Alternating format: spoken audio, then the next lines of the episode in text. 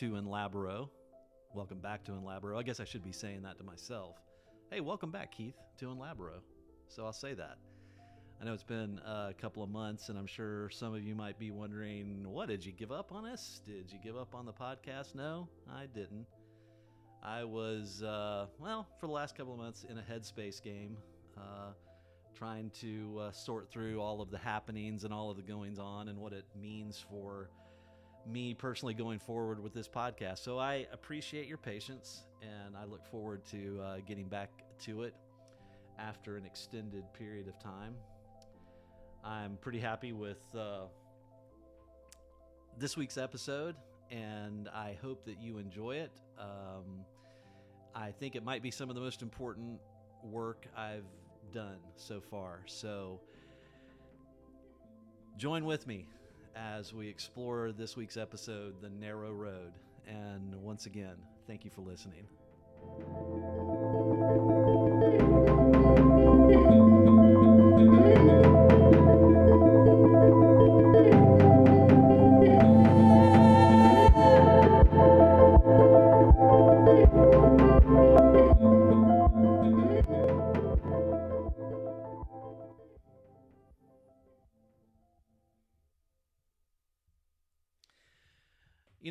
Uh, you may not know this, but more than one thing can be true, real, and accurate at any given time.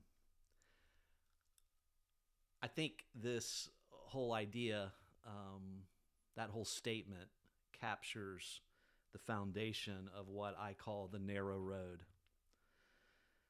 In fact, I think uh, the fact that more than one thing can be true at the same time is exactly why the road is narrow it gets pressured from multiple angles and multiple sides and often looks impassable to those who are on it. It's pressed and it's overwhelmed at times by ideological spectrums and organizational arenas and human enterprises. Too much pressure either way and equilibrium is lost. It becomes way too easy and way too convenient to find wider roads on either side of the narrow path.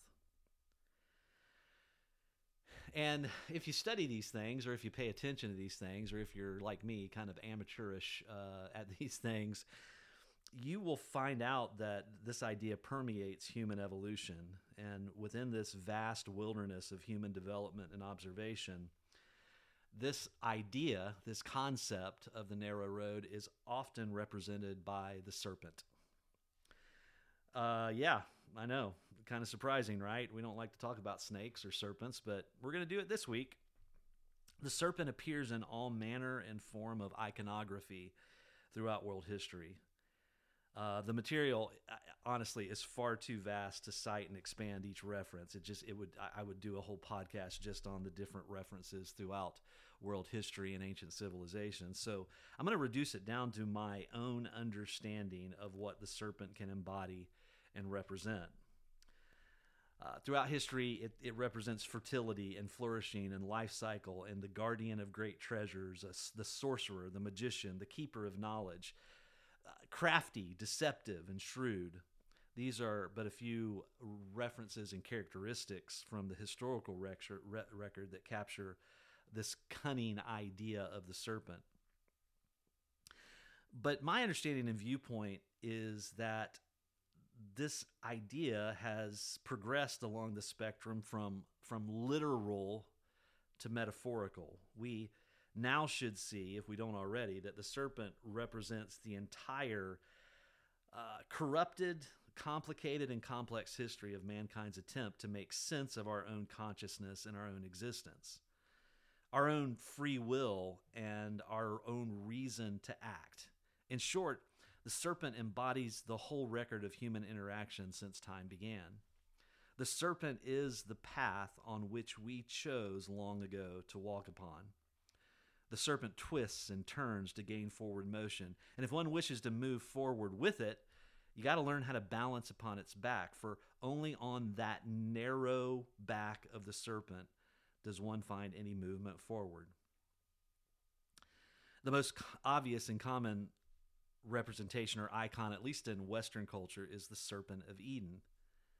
And it kind of makes sense, um, but I want to expound a little bit on that.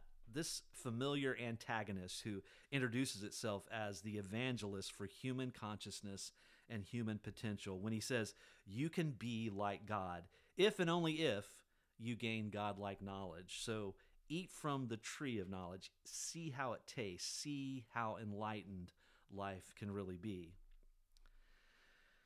But the enlightenment does not go exactly as planned, and it never does. Exactly when we believe we've eaten enough enlightened fruit from the enlightened tree, enough to eliminate war and pestilence and famine and disease, enough to guarantee equality and fairness for all, enough to secure the future for posterity and beyond, that's when we are reminded that the value of enlightened knowledge exacts a terrible price for its revelation. Enlightened knowledge comes with sacrificial responsibility. And that latter part of the statement is the fine print of the contract. For the ultimate revelation and characteristic of a godlike life is to offer yourself to the responsibility of sacrificial love. Knowledge alone is not enough to control and subdue this narrow path that we that I've called the serpent. I mean, this is the true example of the true heroes of story and faithful living, right? Abraham, Isaac, and Jacob, Noah, Moses, David, Gandhi, Martin Luther King Jr., Teresa of Calcutta. All of them had great knowledge, but they also had an understanding of the sacrificial responsibility of their knowledge. And all of them are either projections or reflections of the ultimate sacrificial love that we talk about in Christ. Jesus showed us how to stand on the back of the serpent and use this slithery world system to overcome. Yeah, as I referenced in the introduction, for the past two months, I've been on a bit of a mental sabbatical. I haven't been active on social media and I haven't done any writing or recording on the Enlaboro podcast. And some of you have noticed, and for that, I'm both really appreciative and also apologetic. I'm, I'm sorry I, I left so suddenly without much explanation. But the reason for the delay is fairly simple. I really, really needed to practice the discipline of paying attention, of listening and observing the movements of the spiritual realm as they, re- as they reveal themselves through the physical realm, you know, on earth as it is in heaven. And please hear me, I'm not, I'm definitely not claiming some type of special powers. In fact, I believe the ability to pay attention and see into the spiritual realm is simply a byproduct of walking according to the Spirit. I really believe it's available to all who wish to walk the narrow road. Some might be better at articulating what they see, hear, and feel, but the power to stand on top of the snake and see the broad roads and perils of destruction on both sides is available to all who desire it. I sincerely believe this, but it's not without its dangers. Standing on the serpent requires humility and love, and it requires humility and love because you're in the middle. And I've realized as I've gotten older, and I, I definitely see it in our current political climate and cultural climate, no one really appreciates the middle. But the serpent is only subservient to those who possess the fruit of humility and the fruit of sacrificial love. Humility and love are the two ends of the tightrope walker's balancing pole. Without them, we lose our footing and slip off into the chaos of sides. Warfare and death follow easily if balance is not restored. I tell you this without any equivocation throughout history, it is very easy to see warfare and destruction follow an imbalance. The last two months, I've watched this worldly serpent throw almost everyone off its back using the same insidious and futile temptation of knowledge. The pride, the arrogance, the ego of self absorbed knowledge has radicalized the left and the right in our country. Every day, new orthodoxies are established that are really just old deceptions repackaged in shiny new vessels. There's truly nothing new under the sun. Each side knows how righteous their campaign is. There is no doubt. There's no humility, and there certainly is no grace for the other side. We're right, and they're wrong. This type of absolute knowledge is the tired, rotten, and deceptive fruit of the tree. Eat from it, and you and only you will know the knowledge of good and evil. You'll be just like God, able to judge the thought, intentions, and motivations of others. But it's a terrible and unbearable burden. I mean, we hardly know our own capacity for good and evil. We, we barely understand our own thoughts and our own intentions, our own motivations. Our thoughts are often just confused, disjointed, and full of fear. We often find ourselves in unmitigated messes with unregulated responses, hiding in the shameful bushes of our own regret, missteps, and betrayals. The idea that we could be the judge of others? It's really too ridiculous to consider. But there are those who believe in their own innate ability to be righteous arbiters of good judgments. They, they believe in their ability to usher in peace, tranquility, and the utopian ideas of equity to all mankind. And I don't for a moment believe these people to be insincere. In fact, it's their sincerity that is most disturbing and unsettling to me. It's their sincerity that scares me the most. But as I've stated before, you can be sincere and still be sincerely wrong. So, what do I see? What do I feel? What do I think? How do I respond? Who am I to attempt even a response? For the past two months, I've been struggling and wrestling with these questions. I've been in a con- I've been in confrontational combat with myself. But I feel it's time to speak. It's time to defend the narrow road, the middle ground, before we find the serpent coiled up and ready to strike at anyone who's in its way. Proverbs 4 27, uh, 25 through 27 offers these pearls of wisdom. Let your eyes look directly ahead and let your gaze be fixed straight in front of you. Watch the path of your feet, and all your ways will be established. Do not turn to the right nor to the left. Turn your foot from evil. Yeah. Yeah, don't turn your don't turn to the right don't turn to the left. Keep your feet planted on the narrow path. Both sides are fraught with evil. There is no righteous side, but there is a righteous path. But this righteous ground does not make itself known easily, nor is it self evident. Remember, it's shrouded in knowledge, and its originator, its author, is a snake. To walk this path, one must follow the path of the righteous one, the one who outmaneuvered and outlasted the serpent, the one who was tempted with everything, the entire world of kingdoms without end, and still did not miss the mark of sacrificial love, the one who humbled himself and became obedient unto death, even death upon a cross. And the same one invites us, beckons us to walk this path, to deny ourselves, take up our own cross daily and follow him. This imagery is clear. If you want to walk above this world, to be a true overcomer, to master the serpentine path, you will need an object of sacrificial love and sacrificial pain to fix your mind and heart upon.